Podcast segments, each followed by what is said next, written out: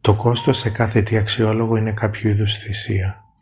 Θυσία θα πει να αποχωρίζεις σε κάτι που σου είναι κάθε άλλο από αδιάφορο.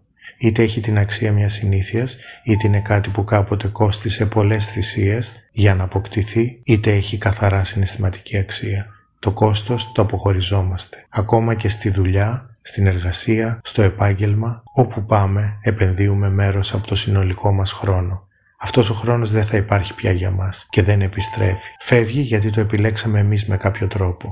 Ακόμα και αν συνηγορούμε ή συγκαταβαίνουμε, είναι τεχνικά μια επιλογή. Ακόμα και αν γίνεται ασυναίσθητα ή ασυνείδητα παραμένει τεχνικά μια επιλογή. Και αυτό είναι η ευχάριστη και καλή είδηση. Πως δηλαδή, εάν συνειδητοποιήσουμε πού, πότε, πώς επιλέγουμε, ουσιαστικά μπορούμε και να αλλάξουμε την επιλογή να παραγγείλουμε κάτι άλλο από το μενού. Αυτή είναι η φύση των επιλογών. Υπάρχουν και εναλλακτικές. Μόνο με κόστος. Μόνο με κόστος λοιπόν και τεχνικά πάντα με κάποια θυσία εξελίσσεται ο άνθρωπος. Ανταλλάσσει κάτι που έχει, το δίνει ή το αφήνει, το αποχαιρετά για να αποκτήσει κάτι πιο αξιόλογο που επιθυμεί, επιδιώκει ή χρειάζεται. Η πορεία του ανθρώπου είναι γεμάτη θυσίες και αυτό δεν είναι κακό αλλά είναι απαραίτητο. Άρα είναι καλό. Κάποιοι άνθρωποι δυσκολεύονται πολύ να αποχωριστούν πράγματα που έχουν, διότι αυτό που έχουν έχει περισσότερη αξία από κάτι που μπορούν να αποκτήσουν με τη συνθήκη να αποχωριστούν κάτι και ο θελό. Τέτοιοι άνθρωποι κάνουν αλλαγές μόνο με το ζόρι και αλλάζουν μόνο με το ζόρι. Κατά συνέπεια βελτιώνονται μόνο με το ζόρι. Νομίζω πως αυτό ορίζει πλέον μια νοοτροπία. Προφανώς ασυναίσθητα. Εκτός κι αν κάποιος είναι καλά και πλήρης με ό,τι έχει. Όμως το να το γενικεύσουμε δεν γίνεται. Δεν μπορούμε να κάνουμε πάντα μόνο ό,τι κάναμε, με τον ίδιο τρόπο που το έκαναν και οι γονείς μας. Ούτε αυτοί να κάνουν ό,τι έκαναν οι δικοί τους. Μέσα στις αλλαγές χάνονται και ευκαιρίες και πολλά σωστά. Όμως να σταματήσουμε να εισπνέουμε καινούριο αέρα και να μην αποχωριζόμαστε τον παλιό, αυτό είναι αδύνατο. Εδώ η συνεχής αλλαγή της ανανέωσης είναι απαραίτητη. Για να μάθουμε κάτι, επίσης επενδύουμε το χρόνο μας και ανταλλάζουμε ένα επίπεδο